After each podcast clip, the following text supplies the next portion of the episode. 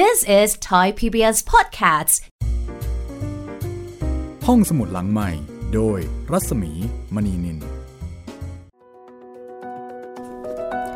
สวัสดีค่ะ ต้อนรับเข้าสู่ห้องสมุดหลังใหม่นะคะ พบกับเราสองคนอีกเช่นเคยค่ะ สวัสดีครับพี่หมีครับ สวัสดีคุณจิตรินเมฆเหลืองนะคะ ครับผม ก็พบกับดิฉันรัศมีมณีนินนะคะ คุณจิตริน แล้วก็ทักทายคุณผู้ฟังไปทุกที่ทั่วโลกแล้วก็ทั่วประเทศไทยทุกที่เลยนะคะ ที่ติดตามฟังรายการห้องสมุดหลังไมค์อยู่ในขณะนี้ แล้วก็ตอนนี้เรากำลังเริ่มต้นนะคะ เดินทางไปกับฮันส์คริสเตียนแอนเดอร์เซนกับเทพนิยายแอนเดอร์เซนค่ะ ซึ่งเป็นผลงานที่ทำให้เขาได้รับชื่อเสียงโด่งดัง แล้วก็เป็นที่รู้จักจนกระทั่งถึงทุกวันนี้นะคะ เทพนิยาย แอนเดอร์เซนวันนี้ตอนที่ 3 แล้วค่ะ ครับผม ดูไวยากรณ์การเขียนของของเขานี่ ไม่เหมือนกริมเลยเนาะพี่ ไม่เหมือนยังไงคะคุณจิตริน อืมกริมนี่ดูจะเป็นแบบก็เข้าใจว่าพี่น้องกริมเนี่ยเป็นการรวบรวมออกมาแล้วก็มาเอ่อเรียบเรียงใหม่อืมแต่พอมาอ่านของนิยายแอนเดอร์สันนี่รู้เลยว่า โอ้โห แกต้องเขียนเอง เยอะพอสมควรแน่ ๆ เลยพี่ คือมีการเอาตัวของตัวเองเนี่ย ใส่ลงไปในนั้นด้วย ใช่ครับผม เหมือนกับมีการสื่อสาร มีการพูดคุยโดยตรงกับคนอ่านใช่ครับ ในขณะที่นิทานกริมเนี่ยมันคือการเรียบเรียงเรื่องเล่าที่เคยได้ยินได้ฟังมา ซึ่งมันเป็นเรื่องในอดีต เรื่องแบบการละครั้งหนึ่งอะ่ะไม่รู้ว่านานแค่ไหน เพราะฉะนั้นมันจะมีความเป็นสากลอยู่มาก เวลาที่เราอ่านเนี่ยเราจะเล่าง่าย มันเหมือนกับเวลาที่เราเล่าถึงนิทานว่าการละครั้งหนึ่งนานมาแล้วมีพระราชาเมืองหนึ่งอะไรอย่างเงี้ยครับ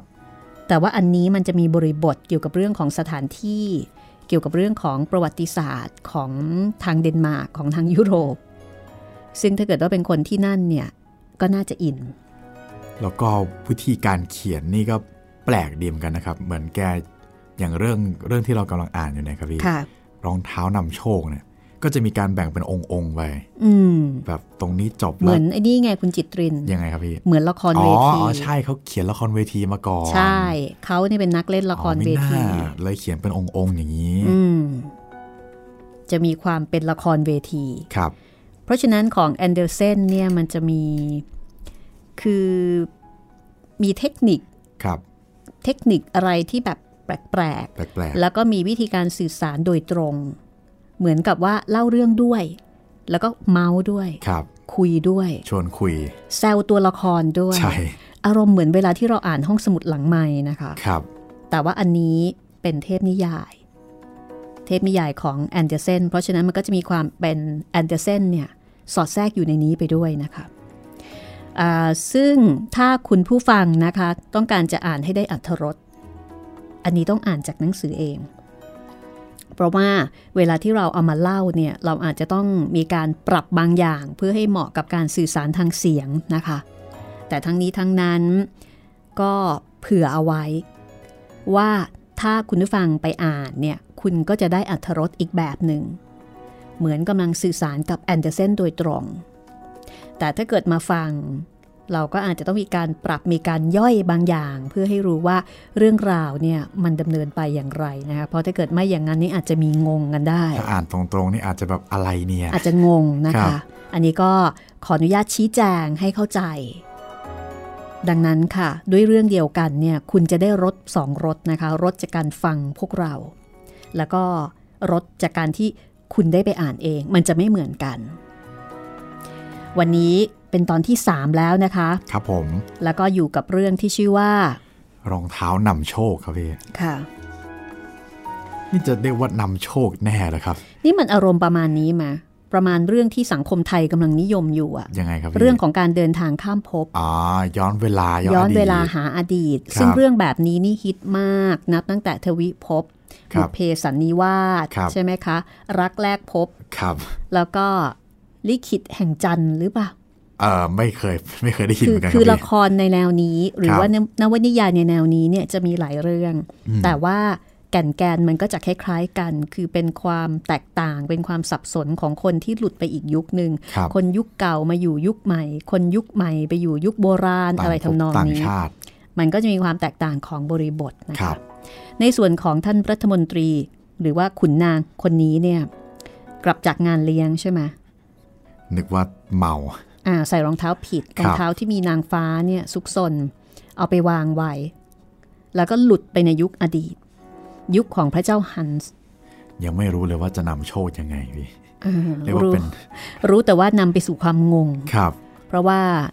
รัฐมนตรีคนนี้ ก็รู้สึกว่าเอ๊ะทำไมมันแปลกเหมือนตึบๆทำไมบ้านเมืองมันไม่เหมืมัอนนไม่เหมือนช้าเดิม เออ แล้วเนื่องจากว่ามันเป็นตอนกลางคืนครับ ก็เลยมองเห็นไม่ชัดก็เลยใช่ไหมงงเหมือนแบบตัวเองหลงหรือเปล่าเนี่ยอ่าก็เลยเลยยังไม่สามารถจะฟันธงได้ก็รู้สึกงงๆว่าเอ๊ะทำไมถนนมันดูเฉิดแฉะทำไมมันไม่ได้มีการเอ่อราดยางครับเหมือนกับถนนปกติทำไมร้านนั้นมันไม่อยู่ตรงนั้นอืมทำไมตรงนี้ยังสร้างไม่เสร็จเลย เออทำไมไอ้ที่ที่เคยเห็นทำไมมันไม่มี เอ๊ะหรือว่าเราจะเมา แล้วก็ไปเจอกับนักศาสนศึกษาครับ แล้วก็คุยกัน คุยกันแบบดิบดีเลยทีเดียวนะคะ เหมือนจะรู้เรื่อง อืม เอาละเดี๋ยวเราจะไปแอบฟังการสนทนา ระหว่างท่านรัฐมนตรีผู้นี้กับนักศาสนศึกษาที่บอกว่าเขาเป็นบัณฑิตทางเทววิทยา เทววิทยาก็คือคนที่ศึกษาเกี่ยวกับเรื่องของพวกเทพปกรณำต่างๆเนี่ยนะคะครับ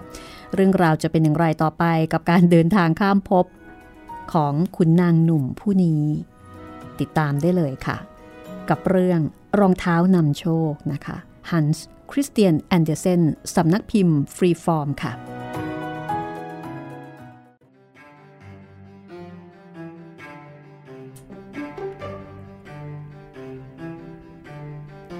การสนทนา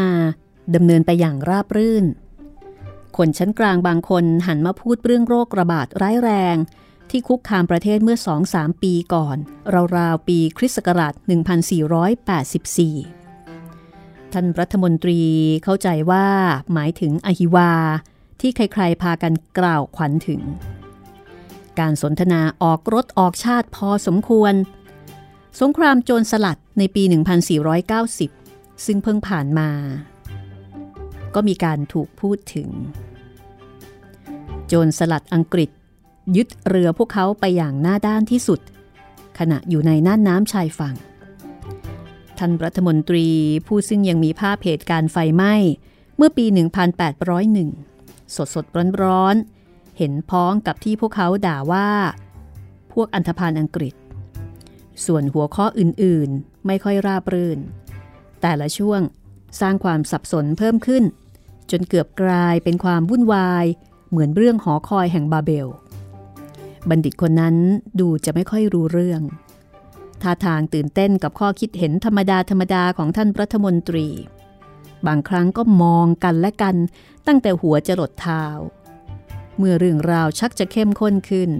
บัณฑิตก็เปลี่ยนไปใช้ภาษาละติน เพราะคิดว่าจะทำให้เข้าใจได้ดีกว่า แต่มันก็ไม่ช่วยอะไรเลยนี่เกิดอะไรขึ้น หญิงเจ้าของโรงเตี้ยมถามพร้อมกับดึงแขนเสื้อของท่านรัฐมนตรี เขาเริ่มจะนึกอะไรออกบ้างแล้ว หลังจากเผลอไผลไปกับการสนทนา จนลืมเหตุการณ์ที่ผ่านมา โอ้ยคุณพระช่วย นี่ที่ไหนเนี่ย เขาร้องถาม พยายามสลัดความคิดความรู้สึกสับสนงุนงงที่ประดังเข้ามา แขกคนหนึ่งบอกว่า มาดื่มไวน์ กับเหล้าฝรั่งเศสหรือเบียร์เยอรมันจากเบรเมนกันเถอะ ท่านต้องดื่มกับเราด้วยนะ สาวน้อยสองนางตรงเข้ามา คนหนึ่งสวมหมวกสองสี ซึ่งบอกให้รู้ถึงสถานะของนาง พวกนางรินเหล้าและทำท่าชวนเชิญให้ดื่ม ท่านบนตรีผู้น่าสงสารรู้สึกมีเหงื่อเย็นๆไหลหยดลงบนหลัง โอ้ย มันจะจบอย่างไรนะ เราจะเป็นอย่างไรล่ะเนี่ย มีการโอดครวญไม่อาจขัดขืน แล้วก็ต้องดื่มตาม พวกเขาช่วยกันพยุงชายผู้น่านับถือ ซึ่งเชื่อว่า ตนทำตัวไม่สุภาพ เมื่อได้ยินเสียงรอบข้าง บอกว่าตนกำลังเมา เขาขอร้องคนเหล่านั้นให้ช่วยเรียกรถม้ารับจ้าง แต่พวกเขากลับคิดว่า ท่านรัฐมนตรีกำลังพูดภาษารัสเซีย ท่านรัฐมนตรีไม่นึกเลยว่า ตนจะตกมาอยู่ในหมู่คนหยาบคาย แล้วก็ไม่ประสีประสา เขาแทบจะคิดว่าคนเหล่านี้กลายเป็นคนป่าเถื่อน เฮ้ย นี่เป็นช่วงแย่ที่สุดในชีวิต คนทั้งโลกรวมหัวกันทำร้ายเรา ต่อมาเขาก็นึกได้ว่า ตนน่าจะก้มลงไปใต้โต๊ะ แล้วแอบคลานออกประตูไป แต่คนอื่นๆ พากันไหวตัว แล้วก็ฉุดขาเขาไว้ ทันใดนั้น โชคก็เข้าข้างเขา รองเท้าเจ้ากรรมหลุดจากเท้า เวทมนต์ก็เลยสลายไปด้วย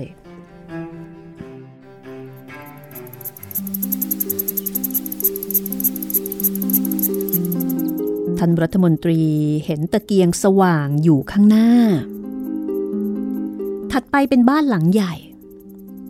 ทุกอย่าง เริ่มดูคุ้นตา เขาอยู่บนถนนอีสต์สตรีทแน่แล้ว มันดูโอ้อาอย่างที่เห็นในปัจจุบัน เขานอนเท้าชี้ไปที่ประตู เห็นยามนั่งหลับปุ๋ยอยู่อีกฟากหนึ่ง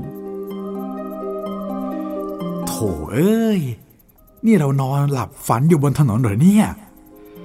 เฮ้ยใช่แล้ว นี่คืออีสตรีท สว่างดีจังเลย พันช์แก้วนั้นทำเจ็บแสบแท้สองนาทีต่อมาเขานั่งอยู่บนรถม้า มุ่งหน้าไปเฟเดริกแซเฟน เขานึกถึงความทุกข์และความเจ็บปวดที่เผชิญ รู้สึกดีใจและเป็นสุขอย่างที่สุดกับยุคสมัยของตน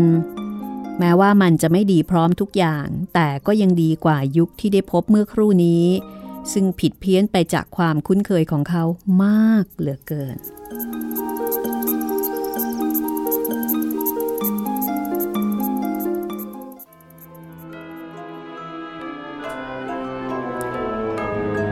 ส่วนที่ 3 การผจญภัยของยาม เอ๊ะ นี่มันปลอกรองเท้านี่นา ยามเฝ้าประตูพูด ขณะที่ค่อยๆ งัวเงียตื่นขึ้น เออต้องใช่ของคุณร้อยโทที่อยู่ไม่ไกลจากที่นี่ เห็นมันวางอยู่ข้างประตูนี่แหละ ยามผู้ซื่อสัตย์คิดว่าจะเอาปลอกรองเท้าไปส่งให้ที่บ้านในร้อย เพราะว่ายังเห็นแสงไฟที่หน้าต่าง แต่ก็ไม่อยากปลุกคนอื่นในบ้าน จึงรอไว้ก่อน อืม ปลอกรองเท้านี่ ใส่แล้วคงจะอุ่นสบาย หนังนิ่มดีจังเลย มันพอดีกับเท้าของเขาราวกับตัดไว้ให้โดยเฉพาะ โลกนี้มีอะไรประหลาดประหลาดๆเนาะเฮ้ยป่านนี้ในร้อย ควรจะเข้านอนแล้ว ลงนอนเหยียดตัวสบายสบายๆแต่เปล่าเลย นายร้อยยังเดินกลับไปกลับมาอยู่ในห้อง คงเป็นเพราะอิ่มเอมกับข้าวปลาอาหารมื้อค่ำนั้นเฮ้ยช่างเป็นคนที่มีความสุขยิ่งนัก ไม่มีแม่เจ็บออดๆแอดแอดไม่มีลูกต้องหาเลี้ยงตัวเป็นเกลียว ตกเย็นก็ไปเฮฮาปาร์ตี้กินของดีๆ โดยไม่สะเทือนกระเป๋า เฮ้ย สวรรค์ทรงโปรด ข้าอยากเปลี่ยนตัวเองกับเขาจัง คงจะมีความสุขหน่าดู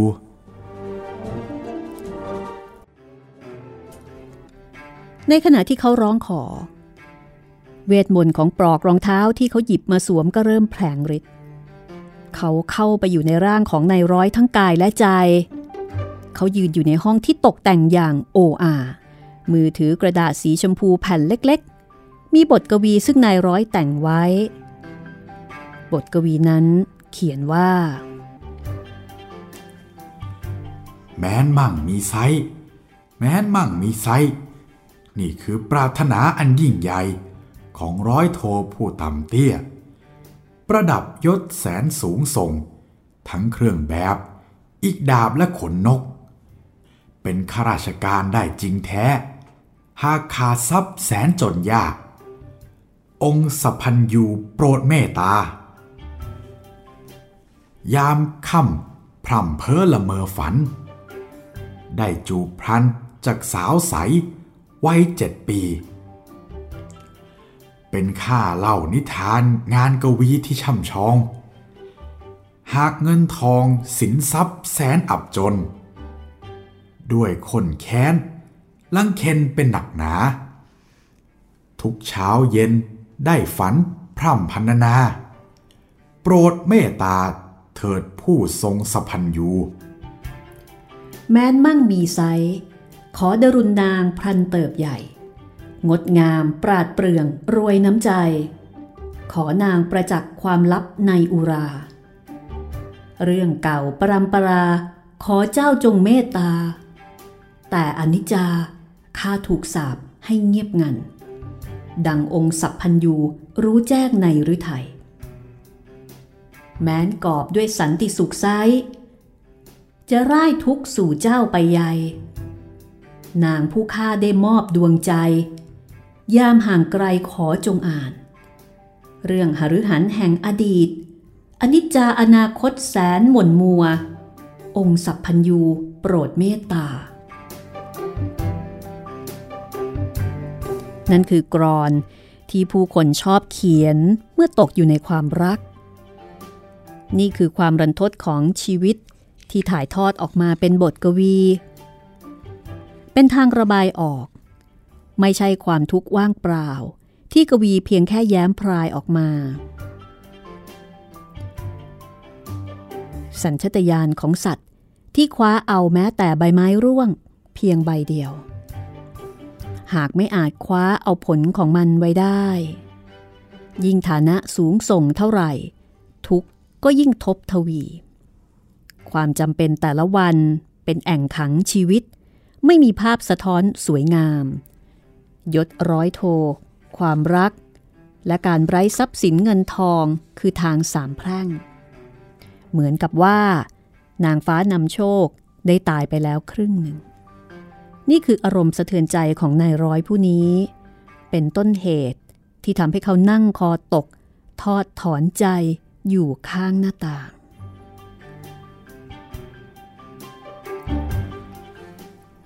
ยามคุณหาสงสารในถนนโน่น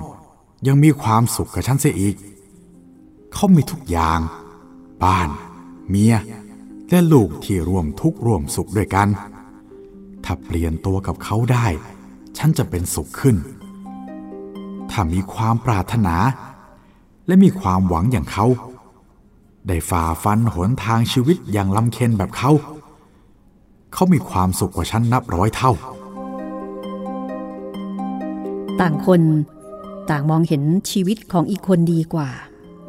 เห็นว่าชีวิตของตัวเองลำบากกว่า ทุกข์กว่า ทันใดนั้น ยามก็กลับเป็นยามอีกครั้ง ด้วยอำนาจของปลอกรองเท้าคู่นั้น โดยที่เขาไม่ล่วงรู้ เขาสัมผัสความคิดความรู้สึกของในร้อย แต่กลับยิ่งไม่มีความสุข รู้สึกชอบสิ่งซึ่งเมื่อไม่กี่นาทีนี้ตนไม่อยากได้ เขาจึงกลับมาเป็นยามตามเดิมเฮ้ยฝันนั้นไม่สนุกเลย แต่ก็แปลกดี ฝันว่าได้เป็นนายร้อยคนนั้น แต่มันไม่เหมาะกับข้าเลย ข้าคิดถึงแม่กับลูกๆ พวกเขามักจะกลุ่มรุม กอดรัดฟัดเวียง แสดงความรักต่อข้า เขานั่งลงอีกครั้ง ความฝันนั้นยังตามมา เขายังสวมปลอกรองเท้าคู่นั้นอยู่ ดาวตกดวงหนึ่งพุ่งผ่านความมืดไป ดาวตกอีกดวงแล้ว ช่างเถอะ ยังมีเหลืออีกตั้งเยอะ อยากดูดาวใกล้ๆจังเลย โดยเฉพาะดวงจันทร์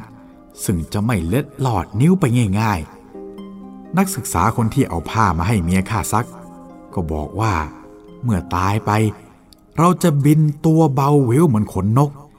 จากดาวดวงหนึ่งไปยังอีกดวงหนึ่ง ซึ่งไม่จริงเลย แต่ถ้าเป็นไปได้คงวิเศษทีเดียว ถ้าได้กระโดดไปมาอยู่บนนั้นสักครั้ง โดยร่างกายยังอยู่ตรงนี้ ทันที ที่ยามพูดแบบนั้น ในขณะที่ยังสวมปลอกรองเท้าของนางฟ้านำโชคอยู่ ในช่วงเวลาไม่กี่วินาที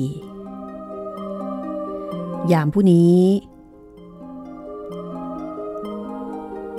ก็โบยบิน ไปถึงดวงจันทร์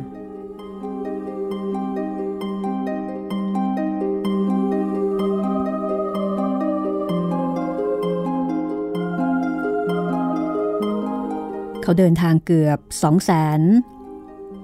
0 0 ไมล์ ที่นั่นมีแรงดึงดูดน้อยกว่าโลกมาก เขาร่อนลงบนภูเขาทรงกลมแห่งหนึ่ง ซึ่งมีอยู่มากมาย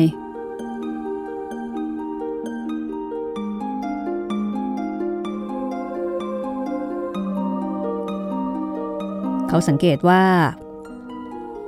สสารทุกอย่างที่นั่นมีลักษณะอ่อนนุ่ม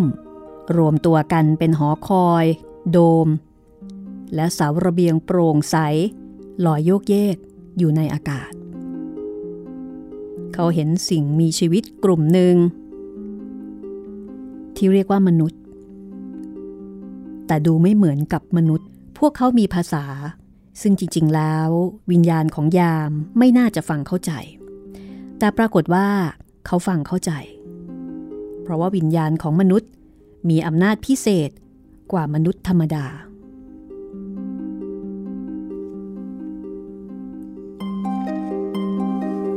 พวกเขาคุยกัน เรื่องโลกของเรา สงสัยว่า โลกของเราจะมีสิ่งมีชีวิตอยู่ได้หรือไม่ พวกเขาคิดว่า อากาศบนโลก คงจะหนาแน่นเกินไปสำหรับคนบนดวงจันทร์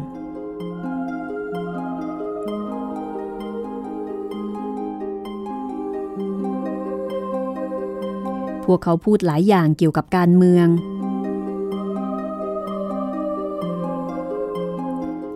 คือเหมือนกับว่า วิญญาณของยามคนนี้โบยบินไปถึงดวงจันทร์ แล้วก็ไปเจอกับมนุษย์บนดวงจันทร์ ที่กำลังพูดถึงมนุษย์ในโลกของเรา จากมุมมองของคนที่อยู่บนดวงจันทร์ กลับมาที่ถนนเอสซึ่งร่างของยามยังคงนั่งอยู่ที่นั่น เขานั่งไร้ชีวิตอยู่ที่บันได ตาเหม่อมองที่ดวงจันทร์ที่ซึ่งวิญญาณของเขากำลังท่องเที่ยวไป กี่โมงแล้ว คนเดินผ่านมาถามขึ้น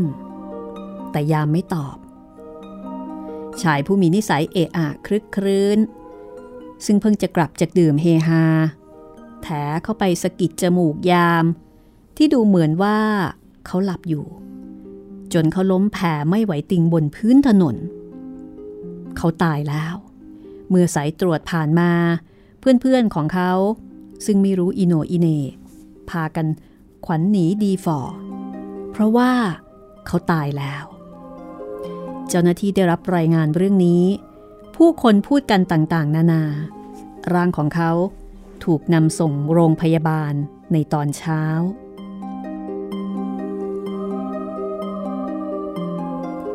ร่างของยาม ถูกนำไปไว้ที่ห้องหนึ่ง สิ่งแรกที่ต้องทำตามปกติ คือถอดรองเท้าออก ซึ่งทำให้วิญญาณที่ทะเลถลายไป ต้องรีบกลับสู่ร่างเดิมในพริบตา ต่อจากนั้น อีกสองสามวินาที ร่างก็จะฟื้นยามเล่าว่า เขาไม่เคยเจออะไรน่ากลัวแบบนี้มาก่อน จ้างเท่าไหร่ ก็จะไม่ยอมทำแบบนั้นอีก เขาออกจากโรงพยาบาลโดยสวัสดิภาพในวันเดียวกันนั้น แต่ปลอกรองเท้าถูกทิ้งเอาไว้ที่นั่น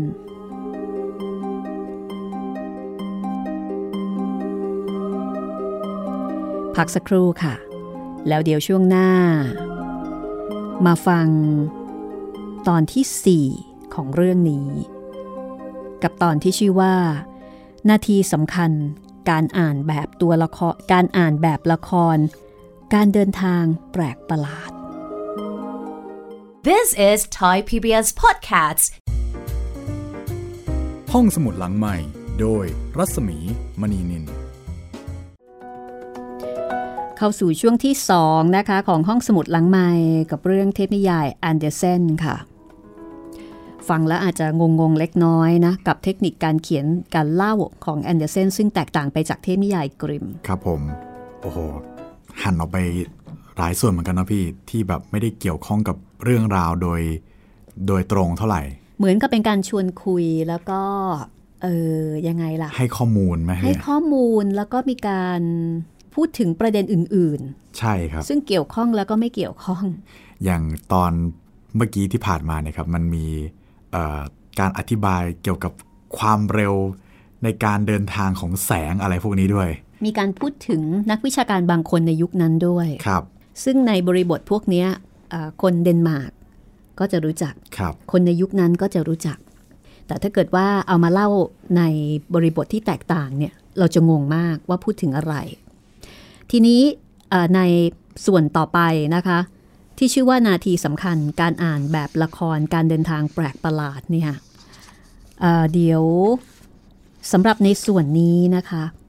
เดี๋ยวดิฉันจะลองอ่านแบบบทใบ บทเลย ตามตัวอักษรคำต่อคำเลย ให้คุณได้ฟังครับนะคะเขาเขียนแบบเทคนิคของของละคร ใช่ครับพี่เขียนเหมือนเป็นละครเวที เดี๋ยวจะพยายามถ่ายทอดแบบอ่านให้ฟังเลยก็แล้วกันนะคะ ครับ อาจจะมีงงบ้างอะไรบ้างนะคะ เพราะว่าอันเนี้ยมาจากหนังสือ แล้วก็เป็นลักษณะของการเขียนแบบเขียนเลย ก็ถ้าเกิดว่าใครสนใจนะคะ กับเทพนิยายแอนเดอร์เซนเรานำมาจากฉบับของสำนักพิมพ์ฟรีฟอร์ม คุณสมพรนาวโดนะคะ เป็นผู้แปลค่ะ ก็ย้ำกันอีกทีนะคะ ถ้าเกิดว่าคุณผู้ฟังที่ต้องการจะพูดคุยทักทายก็สามารถที่จะส่งข้อความมาได้นะคะ ครับผมส่งมาได้ทางแฟนเพจ Facebook Thai PBS Podcast นะครับ หรือว่าทิ้ง comment ไว้ในช่อง YouTube Thai PBS Podcast ก็ได้นะครับ ค่ะเออตอบจดหมายกันสักนิดหนึ่งนะคะครับณผมคุณจันทร์เพ็ญนะคะ คุณจันทร์เพ็ญบอกว่า ช่วงนี้พักฟื้นจากความเจ็บไข้ฟังห้องสมุดหลังไมค์แสนจะรื่นรมย์ค่ะ ทั้งสี่แผ่นดินและเจ้าพ่อเจ้าเมืองเจ้าแม่ สุนทรียะแห่งภาษาของงานวรรณกรรมล้ำค่าชั้นครู ถ่ายทอดสะท้อนวิถีชีวิตอันมีเสน่ห์ของสังคมแต่ละยุคสมัย ทุกอัธรสบท ตอน ทุกตัวละคร โลดแล่นฟังเพลินสบายอกสบายใจงดงามจริงโอ้โหๆขอบคุณนะคะที่สร้างห้องสมุดหลังไม้ให้ฟังรื่นหูจรุงใจได้คติและประดับปัญญา ขอบคุณเช่นกันนะคะที่ให้ความเห็นมาแบบโอ้โหแหมภาษาสวยสวยงามงามมากเลยนะคะ ครับค่ะ ขอบคุณนะคะ อันนี้คุณจันทร์เพ็ญเนี่ย มาโพสต์ในหน้า wall ของเพจรัศมีมณีนินนะคะ ครับผมค่ะก็เป็นอีกหนึ่งช่องทางนะคะ มาโพสต์เอาไว้ที่นี่ก็ได้ หรือว่าจะ inbox มาที่เพจรัศมีมณีนินก็ได้ หรือว่าจะไปที่เพจไทย PBS Podcast ก็ได้นะคะ ครับผม ทิ้งความเห็นไว้ที่ commentใน YouTube ก็ได้ก็ครับได้ แล้วแต่ว่าคุณฟังคลิปไหน ก็เมนคลิปนั้นได้เลย ครับผม แต่ต้องเป็นคลิปที่ไทย PBS Podcast อัปโหลดนะครับอ๋ผอมใช่ใช่ใช่ถ้าไปเอ่อเพราะมันมีหลายเจ้าใช่ไหมใช่ครัที่บเอาห้องสมุดหลังไม้ไปโพสต์อะครับผมก็แฟนรายการนี้แหละครับยังไงรบกวนนะครับ ถ้าจะคอมเมนต์ก็คอมเมนต์ในช่องหลักของเรานะครับ ไทย PBS Podcast ครับผม เอาละค่ะ เรามาติดตามกันต่อนะคะ ใช้คำว่าองค์ที่ 5 ได้ไหม องก์ที่ 5 ก็ อันนี้เป็นอะองก์ที่สี่ 4 ครับ ใช้คำว่าองก์ได้ไหมเหมือนกับละคร ได้ครับพี่ เพราะว่าดูเป็น part part แบ่งๆกัน แต่ทุกอันถ้ามารวมกันจะเป็นเรื่องเดียวกัน มันเป็นเรื่องของปลอกรองเท้า ครับผมเอ๊ะจริง ๆ ปลอกรองเท้านี่มัน อาจจะเป็นตัวรองเท้าหรือเปล่าพี่หรือว่าจะเป็นอะไรบางอย่างที่ สวมทับสวไปมเหรอทับไปอืมองค์ที่ชื่อว่านาทีสำคัญ การอ่านแบบละคร การเดินทางแปลกประหลาด แบบประหลาดตั้งแต่ชื่อองค์แล้วครับพี่ ติดตามกันได้เลยค่ะ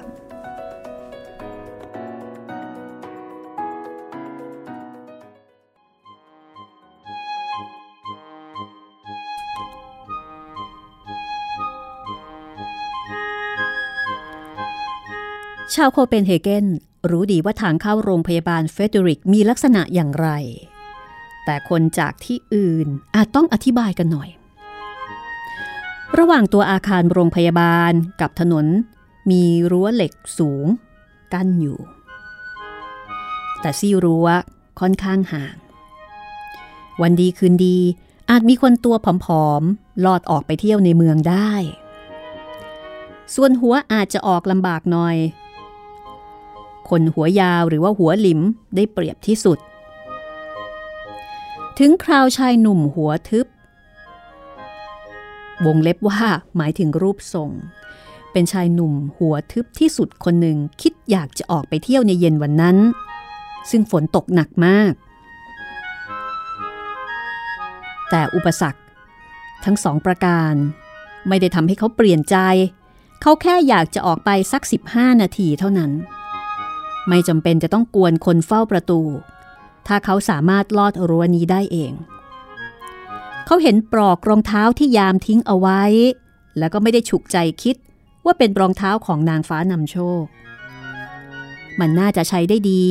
ในยามที่ถนนเปียกแฉะแบบนี้ เขาจึงเอามันมาสวม เขายัางไม่เคยลอดลูกกรงนั่นมาก่อน จะลอดได้ไหมนะ เขายืนอยู่ที่รั้วเฮ้ยสาธุ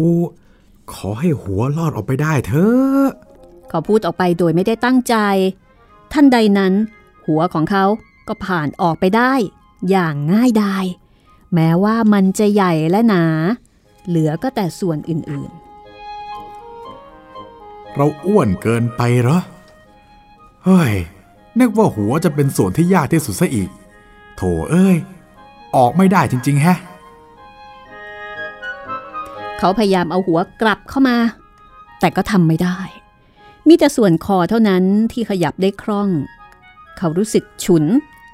แล้วก็เปลี่ยนเป็นหมดหวัง รองเท้านำโชคนั่นพาเข้ามาติดกับเสียแล้ว น่าเสียดาย ที่เขาไม่นึกขอให้ตัวเองหลุดออกมา ฝนยังตกชนิดไม่ลืมหูลืมตา บนถนนไม่มีสิ่งมีชีวิตใด ๆ จะเอื้อมไปสั่นประคังก็ไม่ถึง จะร้องให้ใครช่วยก็ไม่มีประโยชน์ หากใครไม่เห็นเขาติดอยู่แบบนี้คงขายหน้า ดูเหมือนหมาจิ้งจอกติดกรงได้แต่ดิ้นไปดิ้นมา คงจะต้องติดเหมือนนักโทษอยู่จนรุ่งเช้า หรืออาจจนถึงสาย อาจถึงกับต้องตามช่างเหล็กมาตัดลูกกรงออก คงใช้เวลานาน เด็กนักเรียนฝั่งตรงข้ามทั้งโรงเรียนก็จะเห็นแล้วก็โวยวาย พวกกะลาสีแถวนั้นก็จะยกขโยงมาดู แล้วก็ส่งเสียงโห่ฮาหุยฮาขณะที่เขายืนเหมือนติดคือคาประจานตัวเองอยู่นั้น ฝูงคนคงจะส่งเสียงเย้าแย่สนุกสนานแย่ยิ่งกว่าครั้งไหนเฮ้ย เลือดฉีดขึ้นสมองฉันแล้ว ฉันจะบ้าแล้วเนี่ยทำยังไงดีเนี่ย ขอให้หลุดทีเถอะจะได้หายวิงเวียน ขอให้หัวเนี่ย หลุดออกด้วยเถอะๆเขาน่าจะพูดแบบนี้ตั้งนานแล้ว พอขาดคำหัวของเขาก็หลุดเป็นอิสระ เขาโล่งใจเป็นปริดทิ้ง รีบวิ่งขึ้นไปบนห้อง ขณะที่ปลอกรองเท้าหลุดออกไป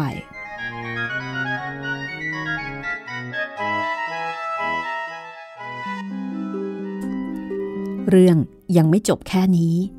ยังมีแย่กว่านี้อีกหนึ่งคืนกับหนึ่งวันผ่านไป ยังไม่มีใครมาเอาปลอกรองเท้าคู่นั้น ตกค่ำมีการแสดง การอ่านแบบละคร ที่โรงละครเล็กๆ บนถนนคิง คนแน่นจนแทบหายใจไม่ออก บทกวีบทใหม่ของ H.C. Andersen เป็นบทหนึ่งที่จะเอามาอ่านชื่อ แว่นตาของคุณป้า เนื้อเรื่องมีดังนี้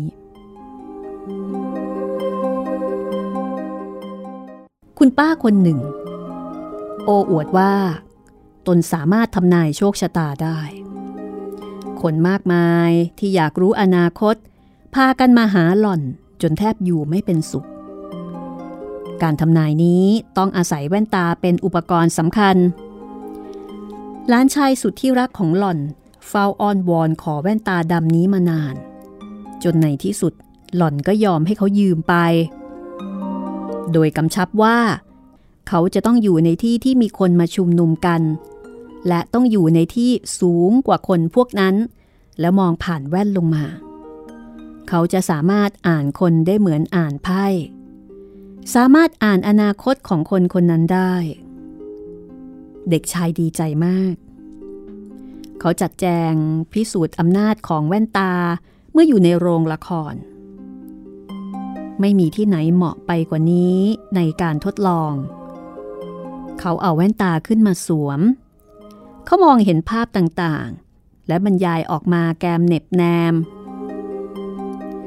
เขาปล่อยให้พวกเขาคิดและคาดเดา เพื่อไม่ให้ทำร้ายหรือทำลายใคร เขาจึงพูดอย่างคลุมเครือ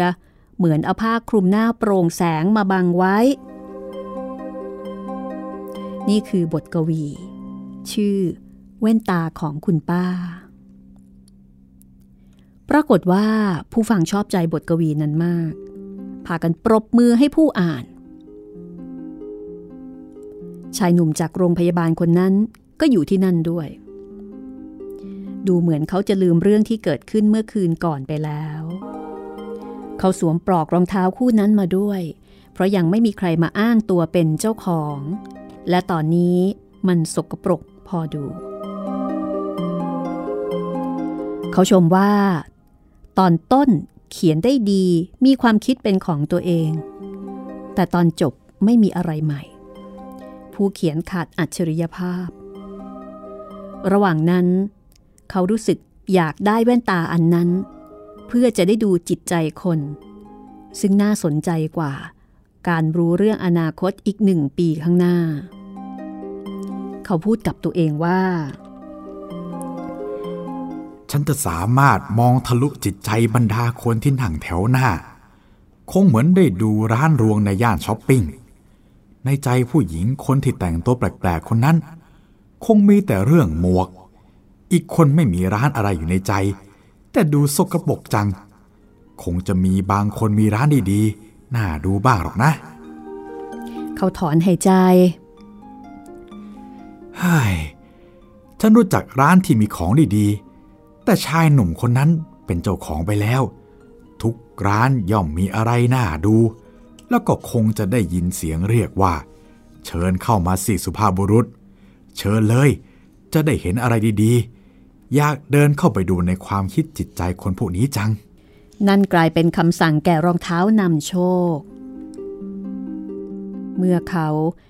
มีความปรารถนาอยากจะเดินเข้าไปดูความคิดจิตใจของคนเหล่านั้น และแล้วการเดินทางอันแสนประหลาดก็เริ่มขึ้น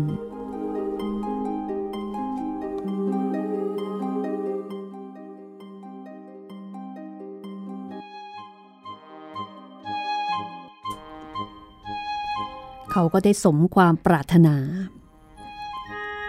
ชายหนุ่มเข้าไปในความคิดของผู้ชมที่นั่งอยู่แถวหน้า คนแรก เป็นใจของผู้หญิงวัยกลางคน เขารู้สึกเหมือนเข้าไปในสถาบันทำแขนขาเทียม เห็นแขนขาเทียมรูปร่างผิดปกติวางแสดงไว้บนผนัง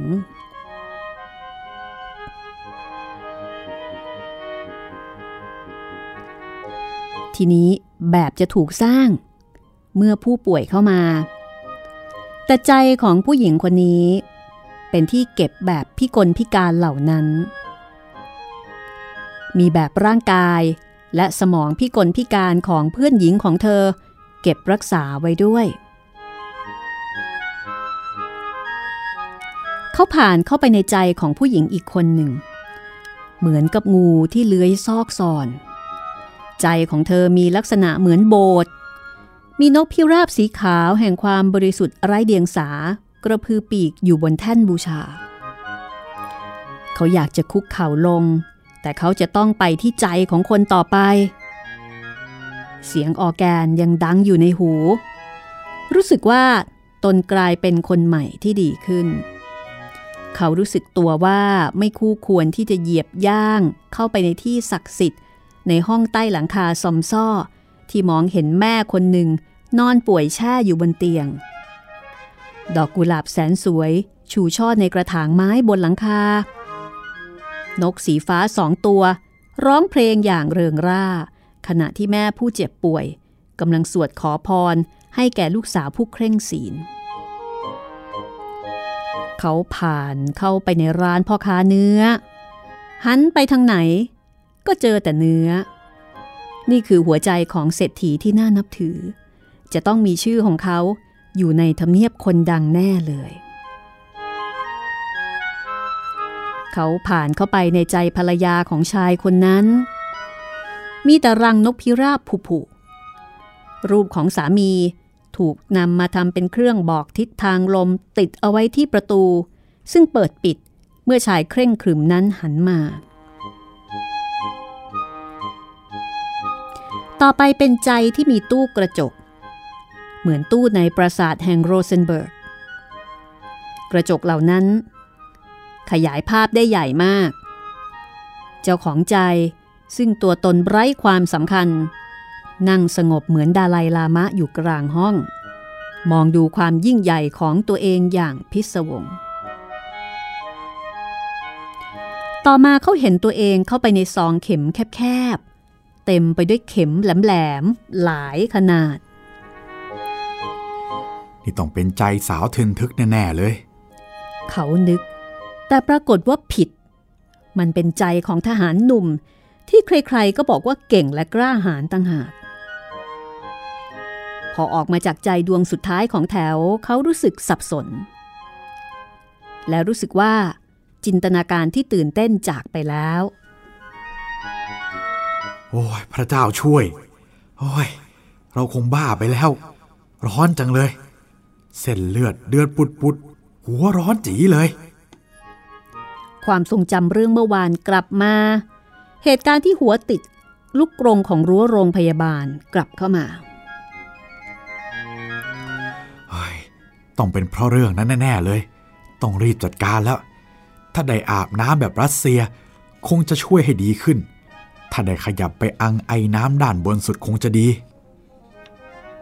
เขาขึ้นไปนอน บนชั้นที่ชิดเพดาน และไอ้น้ำร้อนที่สุด ทั้งชุดที่ใส่อยู่ รวมทั้งรองเท้าบูทและปลอกสำหรับสวมซ้อนคู่นั้น ไอ้น้ำกลั่นตัวเป็นน้ำร้อน หยดจากเพดานลงบนใบหน้าของเขา โอ้ยโอ้ เขาร้องแล้วก็กระโดดลงอ่างอาบน้ำคนดูแลที่อาบน้ำซึ่งอยู่ข้างๆ ร้องอย่างแปลกใจที่เห็นคนลงอาบน้ำโดยไม่เปลี่ยนเสื้อผ้า แต่ชายหนุ่มไหวทัน กระซิบว่าเออพอดีผมชนะพนันกับเพื่อน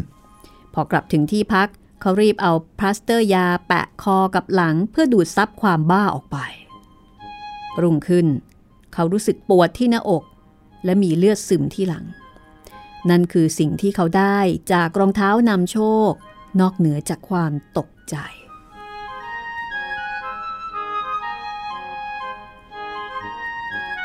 องค์ที่ 5 การเปลี่ยนร่างของเสมียนจดบันทึก คงจะจำยามคนเดิมนั้นได้ เมื่อยามนึกถึงปลอกหุ้มรองเท้า ที่เขาทิ้งไว้ที่โรงพยาบาลได้ เขาก็รีบกลับไปเอา ทั้งในร้อยและคนอื่นๆ ไม่มีใครอ้างตัวเป็นเจ้าของ เขาจึงเอาไปให้ตำรวจ เอ้ย อันนี้มันเหมือนของฉันเลยนะเนี่ย เสมียนคนหนึ่งพูด โดยไม่รู้ว่าปลอกรองเท้านั้นมันมีอำนาจอย่างไร ต้องตาแหลมแบบช่างรองเท้าถึงจะบอกได้ว่ามันต่างกันตรงไหน เขาพูดกับตัวเอง พร้อมกับเอาปลอกรองเท้าปริศนานั้น วางไว้ข้างๆ ปลอกรองเท้าของตัวเอง เอานี่แน่คุณเสมียน ชายคนหนึ่ง พูดเสียงหอบแล้วก็ส่งกระดาษตั้งใหญ่ให้กับเสมียน เสมียนก็หันไปคุยธุระเรื่องรายงานพวกนั้น พอหันกลับมาที่ปลอกรองเท้า เสมียนก็แยกไม่ออก ว่าคู่ไหนเป็นของตน เออคงจะเป็นคู่ที่เปียกนั้น เขานึกในใจ แต่ปรากฏว่าผิดถนัด เขาคว้าคู่ของนางฟ้านำโชคไปใส่ พอใส่เสร็จ ก็คว้ากระดาษยัดใส่กระเป๋า อีกส่วนหนึ่งหนีบรักแร้ไว้ กะจะเอาไปอ่านที่บ้าน แล้วก็เดินออกไป ขณะนั้นเป็นเวลาเที่ยงวัน ฝนหายแล้ว ท้องฟ้าแจ่มใสขึ้น ผู้คนบนถนนดูขวักไขว่แต่งตัวสดใส ไปเฟเดริกเบิร์กดีกว่า เราทำงานงกงกๆมีแต่เรื่องกวนใจ ไม่เคยได้ริมรสของอร่อยอร่อยๆเฮ้ยได้แต่กินขนมปังห่วยๆน่าสมเพช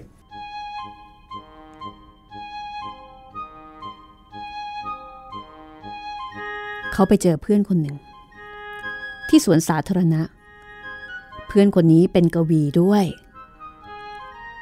และเพื่อนคนนี้ก็บอกว่า พรุ่งนี้ จะออกเดินทางไปเที่ยวไกลไปอีกแล้วเหรอๆเสมียนหนุ่มถาม แหม แกนี่ช่างมีอิสระเสรี มีความสุข ขณะที่พวกเราเนี่ยถูกล่ามขาติดกับโต๊ะ แต่ก็เป็นโซ่ที่ล่ามนายไว้กับความอุดมสมบูรณ์นะ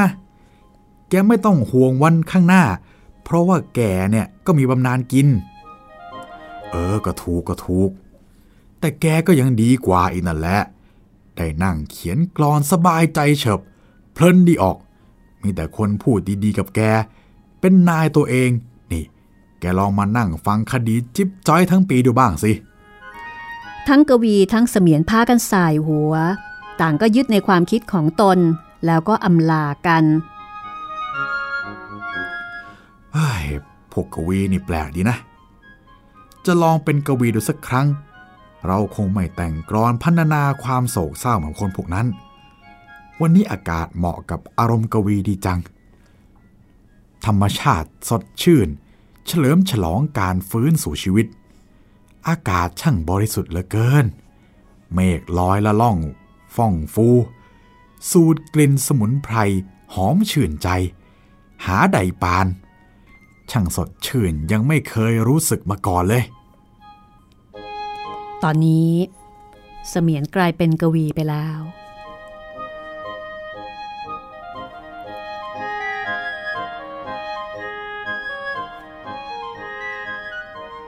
ทันใดนั้น เขาก็ได้กลิ่นอะไรบางอย่าง หอมไหมกลิ่นอะไรทำให้นึกถึงดอกไวโอเลตในสวนของป้าแมกดาลีนาสมัยเป็นเด็กแก่นๆ ฉันไม่ค่อยไปโรงเรียน มันนานมากเลยนะ คุณป้าใจดี มีบ้านอยู่แถวถนนเอ็กแซง ป้าชอบเก็บดอกไม้มาปักแจกัน ลมหนาวก็พัดแรงแค่ไหนก็ช่าง ดอกไวโอเลตส่งกลิ่นหอมอ่อนๆ ตอนที่ฉันเอาเหรียญทองแดง อังไฟร้อนๆ มากดแนบกระจกหน้าต่างที่มีน้ำแข็งเกาะเต็ม เพื่อทำช่องสำหรับดูทิวทัศน์งดงาม ตื่นตาภายนอก มันเปลี่ยนแปลงไปมาก มันสุดยอดจริง ๆ เรือจอดอยู่ในคลองที่เป็นน้ำแข็ง ไม่มีลูกเรืออยู่เลย มีแต่เสียงร้องแหลมของนกกาตัวเดียวบนเรือ แต่พอฤดูใบไม้ผลิจึงค่อยๆ ขยับตัว ประกาศการกลับมามีชีวิตชีวาอีกครั้ง เสียงร้องเพลง เสียงชัยโยโห่ร้อง เหมือนน้ำแข็งถูกกวาดหล่นตูมตาม พวกเขาเอาน้ำมันมาทาเรือ ขึงใบเรือ แล้วก็เริ่มออกเดินทางไปยังดินแดนไกลโพ้น แต่ฉันยังคงอยู่ที่นี่ คงอยู่ที่นี่ต่อไป นั่งที่โต๊ะทำงาน มองดูคนอื่นเดินไปทางประเทศโน้นประเทศนี้อย่างอดทนเฮ้ยอนิจจา นี่แหละโชคชะตาของฉัน เขาถอนหายใจ แล้วก็เงียบไปอีก แย่แล้ว เราเป็นอะไรไปเนี่ย ไม่เคยเป็นแบบนี้มาก่อนเลย อากาศสดใสอบอุ่นของฤดูร้อนทำให้รู้สึกแปลกๆ เออ แต่ก็ดี เขาล้วงหยิบกระดาษออกมาจากกระเป๋า สักครู่ รายงานพวกนี้คงทำให้ฉันสงบ เลิกคิดแหกคอกกลับไปทำหน้าที่ตำรวจเสมียนตามเดิม เขาปลอบใจตัวเองขณะที่สายตากวาดอ่านหน้าแรก คุณนายทริกบริกส์โศกนาฏกรรมห้าองค์ เอ๊ะ อะไรเนี่ย ลายมือเราเองด้วย เราแต่งละครโศกนาฏกรรมด้วยหรือไงเนี่ย โอ้ยวิเศษจัง วิเศษมากเลย เอาแล้วนี่อะไรล่ะเนี่ย ความลึกลับ บนบาทวิถี แล้วก็มีวันกลับใจจากบาป โอ้ยละครเพลงมีเพลงใหม่ด้วย โอ้ยบ้าจริง ๆ เลย เราไปเอาขยะพวกนี้มาจากไหนกันเนี่ย ต้องมีใครแอบเอามาใส่กระเป๋าเราเพื่อล้อเล่นแน่ ๆ เลยเนี่ย เอ๊ะ มีจดหมายถึงเราด้วย ยับยู่ยี่ ตราประทับปิดก็หลุดออก มันคือจดหมายจากผู้จัดการละคร และมันไม่สุภาพเลย ละครถูกปฏิเสธทั้งสองเรื่องอืมเสมียนหนุ่ม ส่งเสียงแล้วก็นั่งลงที่ม้านั่งอย่างอิดโรย ความคิดของเขาตื่นตัว ดวงใจอ่อนโยน เขาเด็ดดอกไม้ที่ขึ้นอยู่ใกล้ ๆ อย่างไม่ตั้งใจ ดอกเดซี่ธรรมดาธรรมดาที่เพิ่งผลิบาน นักพฤกษศาสตร์บรรยายให้ฟังไม่รู้กี่บท แต่ดอกไม้พวกนี้เล่าเรื่องราวของมันภายในนาทีเดียวตำนานกำเนิดของมัน แสงแดดที่ทำให้ใบบางของมันคลี่ออกทำให้มันส่งกลิ่นขจรขจาย เขานึกถึงการดิ้นรนนับครั้งไม่ถ้วนของชีวิต ทำให้ดอกไม้แห่งความรู้สึกในใจของเราเบ่งบาน ทั้งแสงแดดและอากาศ ต่างก็ฟูมฟักปกป้องดอกไม้ด้วยความรัก แม้มันจะชอบสภาพอากาศมากกว่า แต่มันก็อดจะหันหาแสงแดดมิได้ ทันทีที่สิ้นแสง มันก็จะม้วนใบเข้าหากัน แล้วก็หลับไหลในอ้อมกอดของสายลม แสงแดดทำให้ฉันเฉิดฉายงดงาม ดอกไม้เอ่ย แต่อากาศทำให้เธอหายใจได้ ไม่ไกลจากที่นั่น เด็กชายคนหนึ่งกำลังเอาไม้ตีน้ำในคู น้ำแตกกระจายขึ้นมาโดนใบเขียว เสมียนหนุ่มนึกถึงมแมลงเล็กๆ นับล้านที่ถูกโยนขึ้นมา พร้อมกับน้ำหยดเดียว พวกมันคงรู้สึกเหมือนถูกโยนสูงพ้นเมฆ เมื่อคิดถึงความเปลี่ยนแปลงทั้งหมดที่เขาประสบมา เขาก็ยิ้มออกแล้วก็บอกว่า ฉันหลับแล้วฝันไป น่าแปลกที่เราได้ฝันย่างเป็นธรรมชาติ ทั้งๆทที่รู้ว่ามันเป็นแค่ความฝัน หวังว่าพรุ่งนี้เมื่อตื่นขึ้น จะยังจำความฝันนั้นได้ชัดเจน มีชีวิตชีวา ฉันรู้สึก ดีผิดปกติ เข้าใจทุกสิ่งชัดเจน รู้สึกสบายแล้วก็เป็นสุข เหมือนอยู่บนสวรรค์ แต่ก็รู้ว่าถ้าพรุ่งนี้ยังจำมันได้เลือนลาง มันก็จะดูเป็นแค่เรื่องไร้สาระ เหมือนที่เคยประสบมา โดยเฉพาะก่อนที่จะมาเป็นตำรวจ มันขับไล่จินตนาการกระเจิงเหมือนลมหมุน ทุกอย่างที่ได้ยินหรือพูดในความฝันอันสวยงาม เป็นเหมือนทองที่ฝังอยู่ใต้ดินของพวกกลอบลินพอได้มาก็สวยงามดูมีค่า ตกกลางวันก็กลายเป็นใบไม้เหี่ยวเหี่ยวเขาถอนใจอย่างอาดูน